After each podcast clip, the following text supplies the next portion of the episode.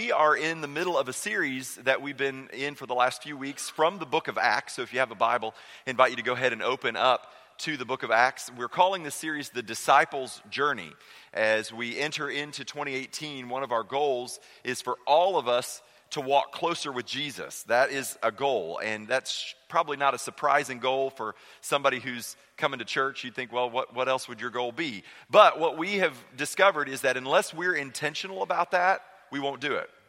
Unless we're, on, unless we're purposeful, we will end up at the end of 2018 no closer to Jesus than we were at the beginning of 2018. And so we're trying to put some very intentional uh, paths out for how we can walk closer to Jesus. We've got a definition that we've been working on for a disciple, and it goes like this A disciple is a person in the process, meaning that it, it, it, takes time, it's something you engage in on a daily basis, in the process of learning the teachings of Jesus, learning the teachings of Jesus in the scriptures, and following his example in obedience through the power of the Holy Spirit.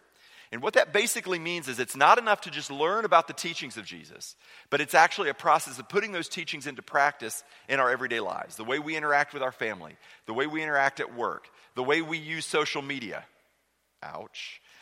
Right? I mean, the, so, so I mean, it's not just, there's no area of our life that you can say, okay, that part is shielded. I don't have to act like Jesus when I'm doing this. It's every part of our life. It's a process of learning how to take the teachings of Jesus and apply them to our lives. And as we go through the first part of the book of Acts, we are looking at five habits of a disciple. So the first habit we looked at, and if you're a note taker, you can look at the back of your bulletin and fill some of this in along the way if that's something that's helpful to you.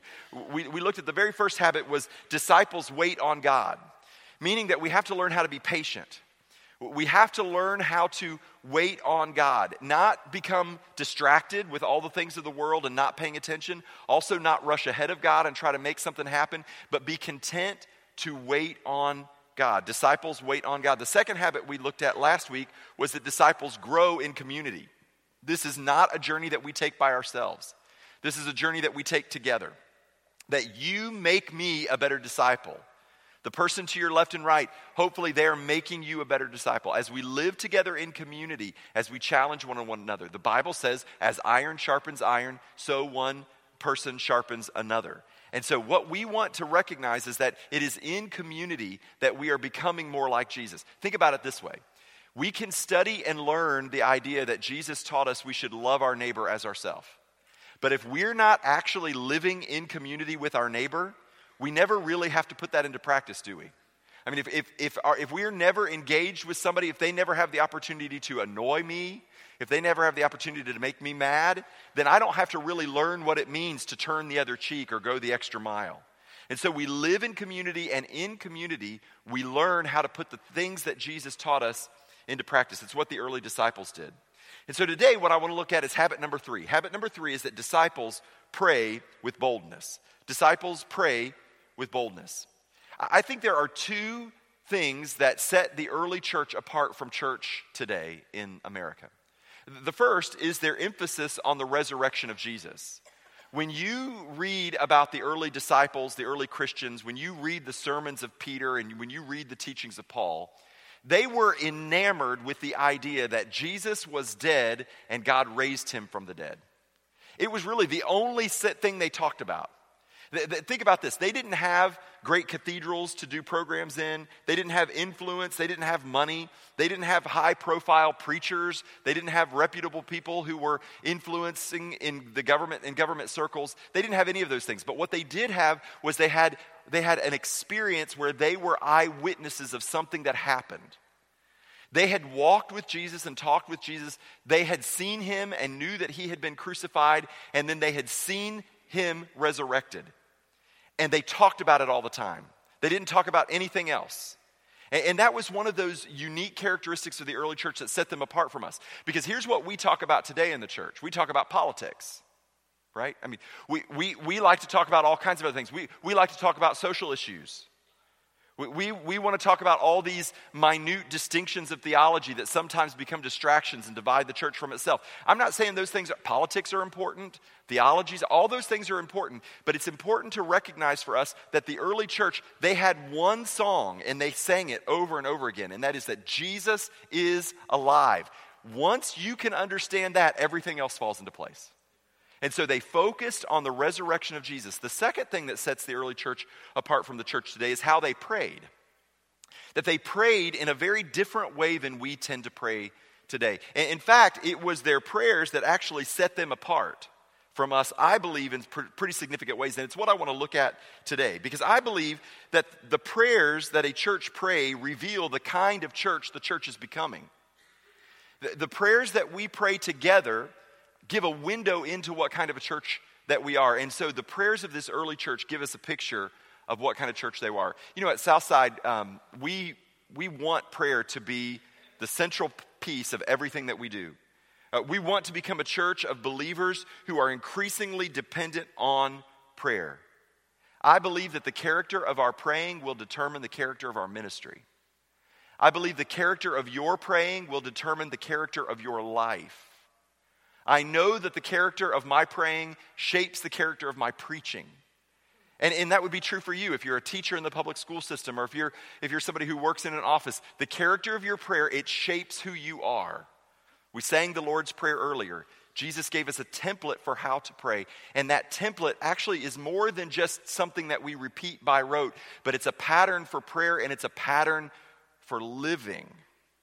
And so, what I want to challenge you with today is this idea that your prayer life has a significant part to play in your journey to become a disciple. And I want to see how the early church did that. For us at Southside, one of the things that we try to do is, is, is we, we don't want prayer to be um, the way that we move people on and off the stage. It's not a transition technique in worship.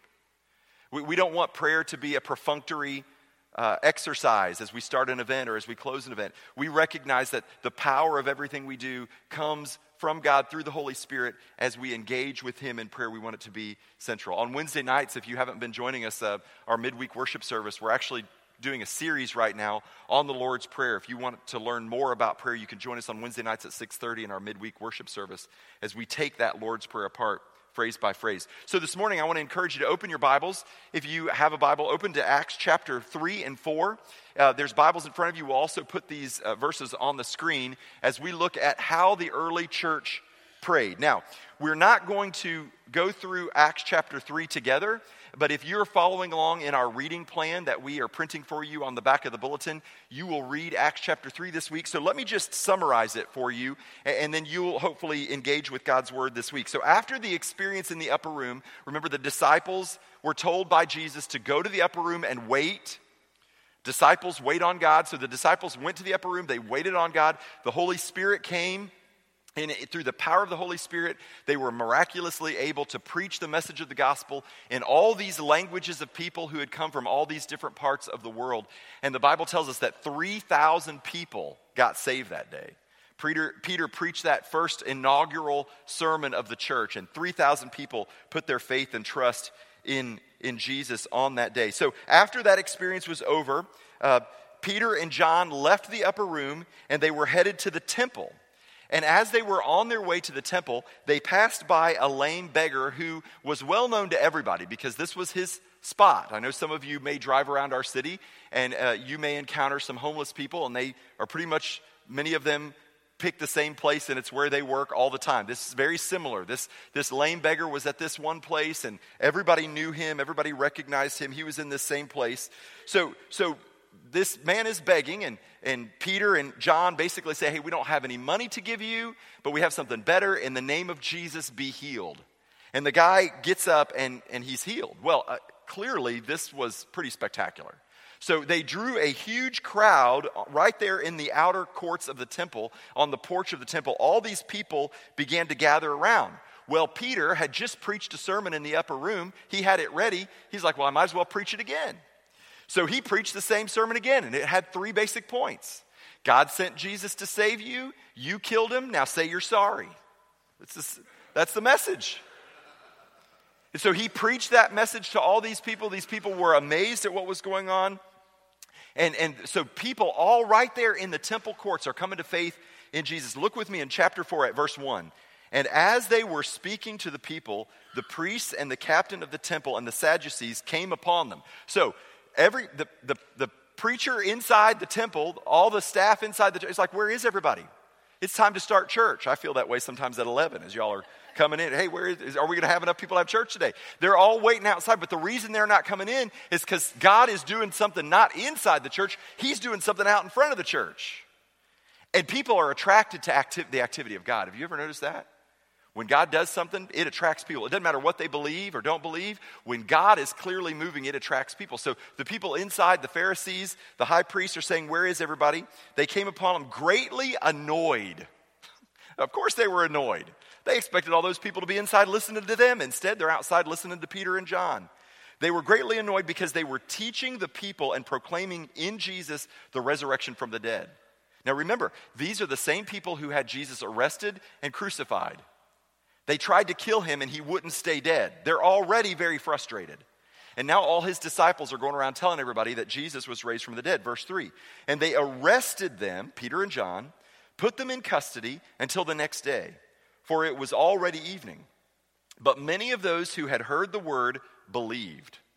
And the number of men came to about 5,000. I mean, the movement of the gospel is an unstoppable force.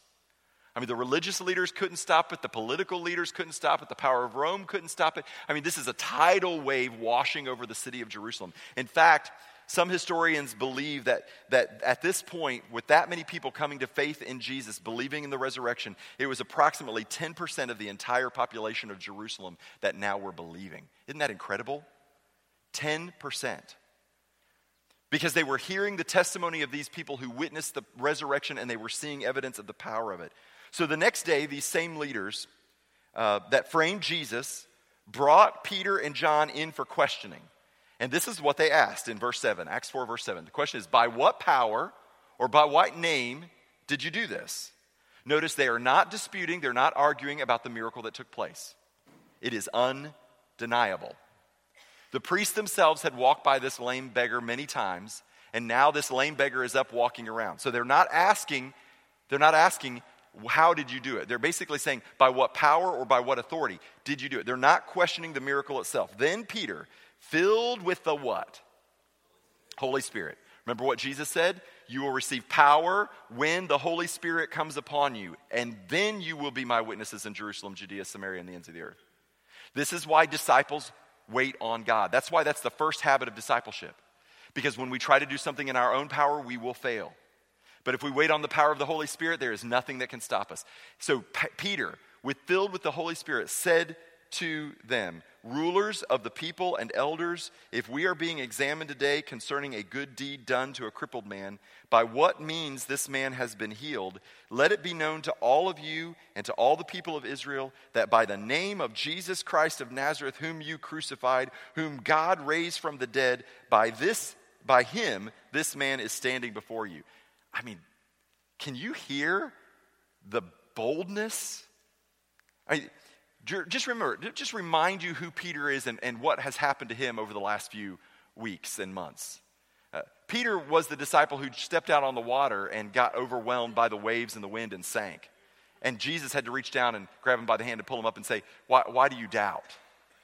Peter's the one who told Jesus when Jesus said, Hey, I'm going to be taken away and crucified. Peter said, No, no, no, that's not going to happen. Peter's the one that Jesus said, Well, get behind me, Satan. Jesus called him Satan. Peter's the one who went out into the, into the, pre, uh, the courtyard of the high priest and denied Jesus three times, just like Jesus said he would. Peter's the one who was hiding while Jesus was dying on the cross. Now, it, for, for those of you who are here today, and, and, maybe you, you don't know what you believe about Christianity, you're not sure about all this, uh, let me just give you a piece of evidence about why so many of us are convinced at the message of the gospel and the truth of the physical resurrection of Jesus because people only change like Peter changed if they saw something. See, Peter saw something, he experienced something, and it changed him. He was no longer a coward hiding or denying that he knew Jesus. What was different between the temple court or the priest court, the high priest courtyard, just a few weeks before, and him standing in front of the temple and standing in front of the same high priest who had Jesus arrested and crucified and saying, You want to know how I did this? I'll tell you how I did this. I did it in the name of Jesus, who, by the way, you crucified and God raised from the dead. I mean, he is up in the high priest's face. There's only one explanation for that kind of change. Peter saw something. And what he saw, what he experienced, was the resurrection of Jesus. And when you encounter the resurrected Jesus, it has the power to transform everything about your life. It's one of the reasons why the church today would do well to get back to the habits of the church of the first century and focus on the resurrection as the central piece of Christianity. All these other issues, as important as they might be, they all pale in comparison to the central truth of the Christian teaching, which is that Jesus is the Son of God, the Savior of the world, sent, crucified, dead, and buried, and raised from the dead. That is the central piece of Christianity. And if you're here today, and one of the reasons that you're hesitant to believe Christianity, one of the reasons you're standing back is because you just can't believe in a literal six day creation, or you have a problem with you know, the fact that so many evangelicals voted for Donald Trump, or whatever your issue is, can I just tell you, you're being distracted. Th- those issues, I'm, I'm not trying to diminish the importance of of what you believe about creation or science and faith. All those things are, are important. But all of those things fall in proper perspective when we understand that Jesus was raised from the dead. That is the central claim of the Christian faith. And so Peter was out there, he proclaimed it. And then in verse 11, he says this This Jesus is the stone that was rejected by you, the builders, which has been, become the cornerstone. And there is salvation. Listen to this. There is salvation in no one else. For there is no other name under heaven given among men by which we must be saved. Let me just make this simple for you. All the sacrifices, all the religious rituals, all the festivals, all that has its place, has its purpose, it but it was all pointing to this one truth, and that is the coming of the Messiah, Jesus Christ, who, was, who lived, died, and was raised from the dead. That is the central piece of all of the message of the scriptures. Verse 13. Now, when they saw the boldness of Peter and John, they perceived that they were uneducated common men. They were astonished. And they recognized that they had been with Jesus. I love that verse. Because here, these highly educated priests, Sadducees, and Pharisees are scratching their head thinking, these guys are just common fishermen. There's nothing spectacular about them. I mean, they're kind of backwood hicks. They don't know anything, they don't have the education we have. What could explain this? And they already knew how to explain it. These men had been with Jesus. See, even Jesus, even those who had Jesus arrested and crucified, recognized that the people who were with Jesus had been changed and transformed. Something had happened. These guys were no longer the same as they had been. So the religious leaders were in a very difficult spot. The lame man was standing there. Everybody could see him. The crowds were all amazed. So they couldn't deny the miracle. So they warned Peter and John. They said, Do not speak in the name of Jesus again. Listen, if you're going to go around and do miracles, okay, all right, but just don't give credit to Jesus. Don't say that name anymore. Don't talk about him. But Peter said, We cannot help but speak what we have seen and heard. But the high priest couldn't punish Peter and John because they were standing among this entire crowd who had just seen the power of the Holy Spirit through Peter and John raise this lame man to be able to walk again. So, verse 23 when they were released, Peter and John were released, they went to their friends and they reported what the chief priests and the elders had said to them. And when they heard it, they lifted their voices together to God and said, Now, right here, this is where I want to stop for just a minute. So, Peter and John get back to the rest of the, of the group all the other disciples, all the folks who are gathered, they go back and they tell this incredible story. And as a result of this, the fact that Peter and John are now in trouble with the high priest, they're in trouble with the same people who just had Jesus crucified, the fact that the whole town is in an uproar, they're, they're coming back into their little group of other believers and they're going to pray. And I want you just to stop for just a second and I want you to put us in that situation and say, how would we pray if that were us? What would we pray for? Well, I, I can answer this because when we gather to pray, we usually pray for this. We pray for protection. Like, Lord, protect us from, from these bad guys. Like, you, you know who they are, Lord. I mean, we might even pray, you know, smite them down, almighty smiter, right? I mean, so, so we might pray, Lord, you know, take, take revenge on your enemies. You know, bind Satan from us. Do not let them hurt us. Allow, you know, protect us, watch over us, keep us safe, Lord. You know, it, we're the only people who are the, the sole witnesses and carriers of the message of the gospel, Lord. Don't let any of us be arrested or thrown in prison. Don't let any of us be sacrificed or killed. I mean, we're, we're, there are only 12 apostles left, and we've got a whole world to change. God, would you just build a hedge of protection around us. We like that one too. That's if you're not in church one, that's a good church line, right?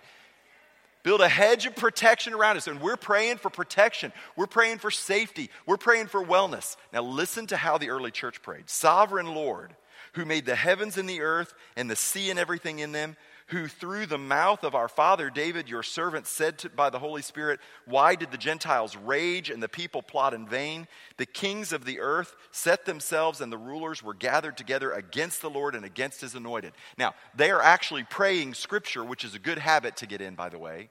If you've ever been like me and you don't know what to pray, you don't know how to put it in words, you've got an entire Bible, especially the book of Psalms, full of prayers. It's a great way to learn how to pray. But they're quoting Psalm chapter 2. They're praying Psalm 2 back to God. But instead of applying it to the enemies of Israel, which Psalm chapter 2 does, they're applying it to the religious leaders, the, the Hebrew leaders themselves. Verse 27, the prayer continues For truly in this city there were gathered together against your holy servant Jesus, whom you anointed, both Herod and Pontius Pilate, along with the Gentiles and the people of Israel, to do whatever your hand, to do whatever your hand and your plan had predestined to take place. So, what would we have done? Now, now they're building up this prayer. What are we about to ask for? And now, Lord, look upon their threats and grant to your servants to continue to speak your word with all boldness, while you stretch out your hand to heal, and signs and wonders are performed through the name of your holy servant. And when they had prayed, the place in which they were gathered together was shaken, and they were filled with the Holy Spirit and continued to speak the word of God with, what's that last word? Boldness. Notice what they didn't pray for. They did not ask for protection. They did not ask for safety. They did not ask for security. They did not ask that the plans of their enemies be foiled. In fact, they recognized that the plans of the enemies were actually plans that God had given them for his ultimate glory. They recognized that God had orchestrated all of this. And they were praying, God, continue to do whatever you're going to do in them. If you've set them on this path, to seek to persecute us, so be it, Lord. Just give us boldness to continue to speak the name of Jesus in face of all the persecution that may come. But they do not ask for safety, they do not ask for security, they do not ask for comfort. So I want to look at three elements of the disciples' prayer. Three things that I think really set this prayer apart and that I think will have the, the power in our prayer lives to help us as we're on this disciples' journey and also to help our church as we seek to be the kind of church that demonstrates to a watching world the power of the Holy Spirit at work. That people might look at us and say, there's no explanation for that. They're just common, ordinary people. The only thing that we can figure is different about them is they've been with Jesus. So, three things that I think this prayer included. First of all, three elements of a disciple's prayer. First of all, an acknowledgement that God is in control. This is critical to have an effective prayer life an acknowledgement that there is nothing that happens that is outside God's knowledge and outside God's control.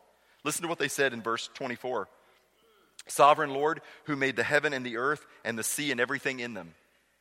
Lord, you put all this together. In verse 28, to do whatever your hand and your plan had predestined to take place.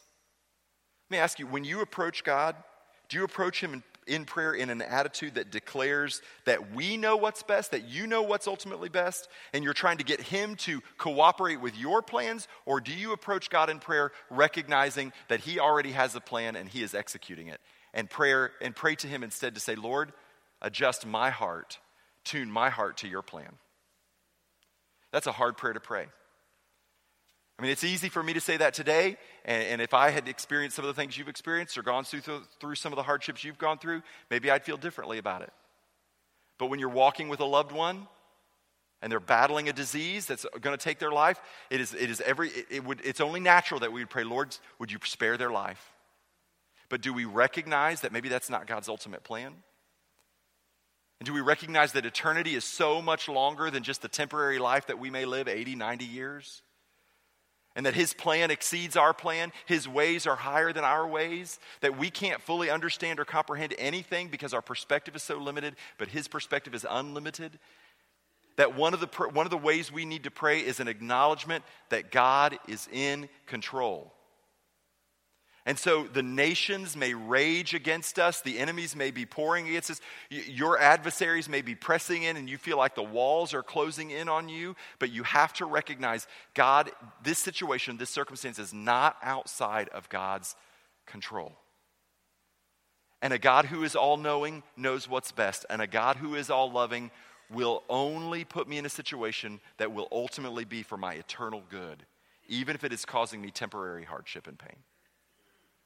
Do you pray with an acknowledgement that God is in control? This is why Jesus taught us to pray, Your kingdom come, Your will be done on earth as it is in heaven. But how do we pray? We pray instead, Lord, here's my will. Would you make it so? Lord, here's my kingdom. Would you make that kingdom a reality? And, and Jesus Jesus' invitation for us is to surrender to God's plan, surrender to God's will, and recognize that it is ultimately what is best for us. So we acknowledge that God is in control. The second thing I think that this prayer teaches us, the second element is a request for boldness. Look what they said in verse 29.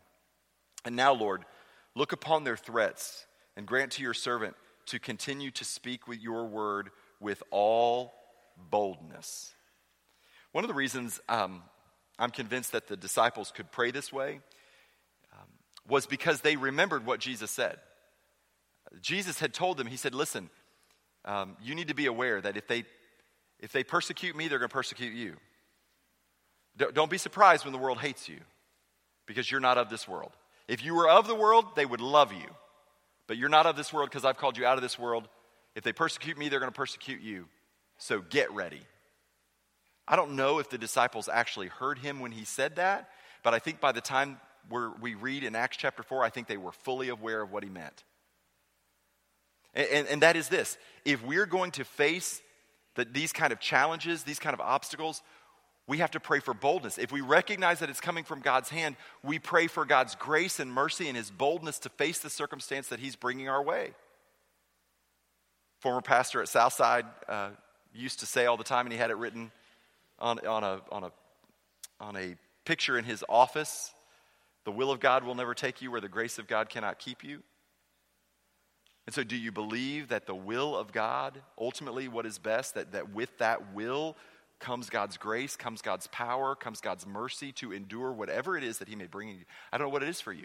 Maybe you've just recently gotten some sort of diagnosis from the doctor. Maybe your family, a loved one. Maybe you've lost a job. Maybe you've got a child who's in a lot of trouble and you don't see a light at the end of the tunnel. Maybe your marriage is falling apart. I don't know what it is, but you have to understand and recognize okay, if God is ultimately in control, and He is, then Lord, give me the resources that only you can provide for me to face the challenges that are, that are upon me. Give me boldness. Give me the strength to face. And the third part of the prayer is a plea for God, for a plea for God-sized evidence. Look what they said in verse 30. Stretch out your hand to heal, and signs and wonders are performed through the name of your holy servant Jesus. They were not afraid to pray and ask for signs and wonders. Lord, would you just continue to do great things? Things that nobody can explain. Look, what, look with me over in chapter 5, verse 12. Chapter 5 of Acts, verse 12. Look what happened. Now, many signs and wonders were regularly done among the people of the by the hands of the apostles, and they were all together in Solomon's portico. None of the rest dared join them, but the people held them in high esteem. And more than ever, believers were added to the Lord, multitudes of both men and women, so that they so that they even carried out the sick into the streets and laid them on cots and mats, that as Peter came by, at least his shadow might fall on some of them. The people also gathered from the towns around Jerusalem, bringing the sick and those afflicted with unclean spirits, and they were all healed. Do you know what was happening? Word was getting out. that amazing things were happening. And people were flooding in. And the priest, the high priest, couldn't stop it. Because this was not the activity of some common, ordinary fisherman. This was the activity of the Holy Spirit through weak, unintelligent, uneducated men. And there were, the only explanation for it is God is up to something. I just wonder if we pray for God sized activity and events in our life. Do we pray as a church for God sized activities in our church that can be explained no other way than that the hand of God, the power of the Holy Spirit, is at work in us? The world is desperate to see God sized activities. The world is hungry. And suddenly, when they see things that can only be explained through the power of God, through the power of the Holy Spirit, suddenly all the other arguments begin to fall away. All the other, all the other distractions begin to fade in the background. But look what these early disciples did. They prayed intentionally for God to move in power.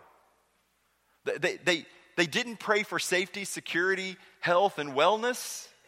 Instead, they took all of that prayer energy and they poured it into God, make us bold. Help us to accept your will, whatever it is. And Lord, by the power of your Holy Spirit, move in mighty ways that the only explanation could be that God is at work. I, I don't, I don't know about you. I, I want to be a part of something like that, don't you? I mean, I want to be a part of something that can only be explained because the power of God through his Holy Spirit shows up. And I believe that God wants to move in his church and in the lives of believers in such a way that, that people might see and know the glory of God. Jesus taught us, he said to us, he said, Listen, let your light shine so that others may see your good deeds and glorify your Father who is in heaven. I believe that God wants to be glorified through his church. But I recognize that that's going to require for me and for you and for all of us to follow closely enough with Jesus on this journey to discipleship and to be in prayer, and what we pray for and how we pray matters. Because if we continue to pray for safety and protection and security, we may feel safe and cozy inside of a nice, temperature controlled sanctuary, but I'm not sure the world's impressed by our buildings and our nice facilities. What they're desperate for is to see a movement of God in the people of God. Will you pray with me?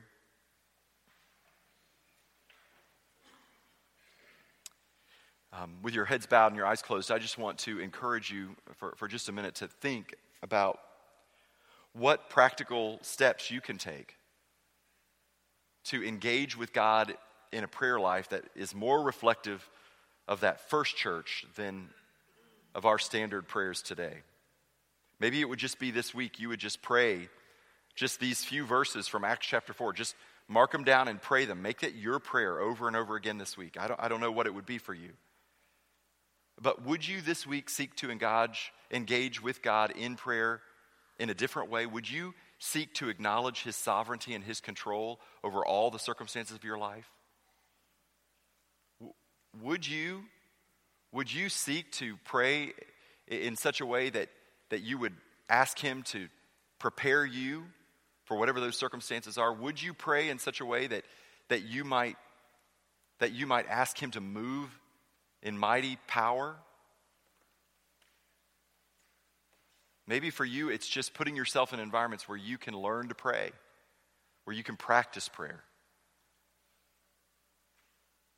Father, we come to you today and we're grateful to you for your love and your mercy and your grace in our lives.